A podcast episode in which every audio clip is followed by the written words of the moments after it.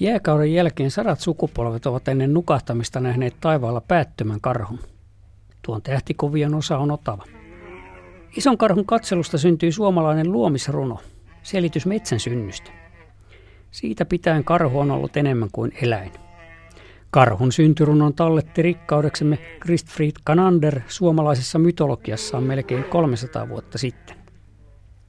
Missä on otso synnytetty, mesikämmen käännytetty? Tuolla on otso synnytetty, mesikämmen käännytetty. Luona kuun, tykönä päivän, otavaisen olkapäillä. Sieltä on maahan laskettuna, kultaisissa kätkyessä, vitjoissa hopeisissa. Karhu on siis taivaasta laskettu metsän henki. Koska taivaan karhu oli päätön, ei peijaiskarhun päätä sopinut haudata, vaan se kannettiin juhlakulkuessa puunoksalla. Koska karhu sääti ihmisenkin elon ja vuoden tulon, piti karhulle todistella, että vahingossahan se oli satimeen saapunut tai keihäseen kaatunut. Karhun, Jumalan, nimeäkään ei uskallettu lausua.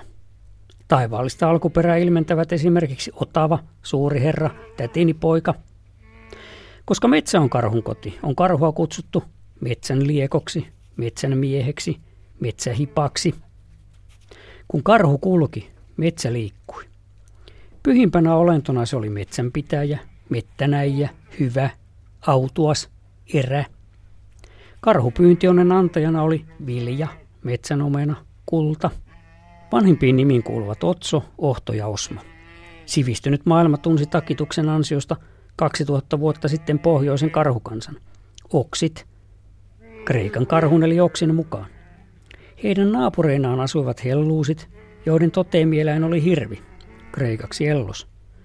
Luultavasti nämä olivat suomalaisia karhuja hirviklaaneja, kun taas fennit olivat saamelaisia. Ihminen eli karhun mukaan. Sen talviuneen, heräämiseen, kesän kulkuun ja maatepanoon sovitettiin syntymät, häät, kuolemat ja hautaanpanot. Karhu liittyi ihmiseen siksikin, että aikojen alussa karhu oli heimon kantaisa. Siitä karhun nimi mies. Karhu yhtyy klaanin kantaäitiin. Karhun ja ihmisen parisuhde on saamelaisen mytologian keskiössä, todisti Lestadius. Sukulaisuus karhuun antaa lappalaisnoidille ylimaalliset voimat. Suhde karhuun muuttui kielteisemmäksi maa- ja karjatalouden myötä sekä kristinuskon nurjien petonäkemysten vuoksi. Toisaalta Nalle on lasten maailmassa suosituimpia olentoja, ja eläinsaduissakin karhu on hyvän tahtoinen. Karhu on rajavartiolaitoksen symboli, kumisaappaiden, oluen, suksien, urheiluseurojen sun muiden merkkiä paljon muuta. Suomen suvun myyttisen historian valossa karhun pitäisi olla Suomen vaakunaeläin, typerän jalopeuron eli leijonan sijaan. Onneksi se sentään on kansalliseläimen.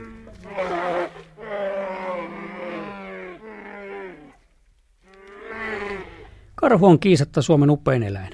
Siksi onkin käsittämätöntä, miten paljon sitä vihataan.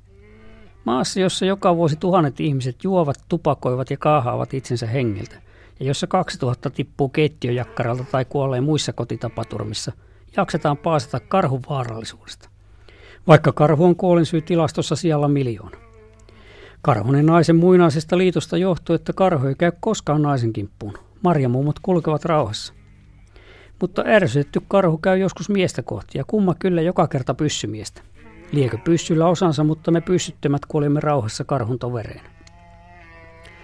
Olen viettänyt yli puolet yli 50-vuotisesta elämästäni Itä-Suomen kankaalla, korvissa ja remeensaumoissa, missä karhuja elää enemmän kuin missään muualla.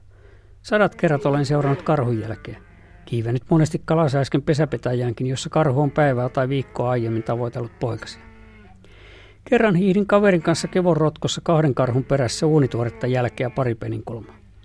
Metsähallituksen huoltomies näki sattumalta rotkon laidalta, kuinka karhut ehtivät joka kerta juuri ja juuri seuraavan joimutkan taakse, kun me tulimme näkyviin. Patvin sulla kiersin huhtikuussa metsäsaarekkeen, jossa karhu oli juuri herännyt talviunilta, käynyt nevanlaidassa ja painonut takaisin. Saman saaren olivat edellisyönä ohittaneet ahmi ja susilauma. Ihmisjoukoissa Mannerheimin tiellä ja illalla Kirkkonummen junassa tai Ärkioskin kulmilla pelkää joka kerta ja syystä. Yöllä karhukorvessa en koskaan. Missään ei ihminen ole niin turvassa kuin höyryävän karhunpaskan äärellä.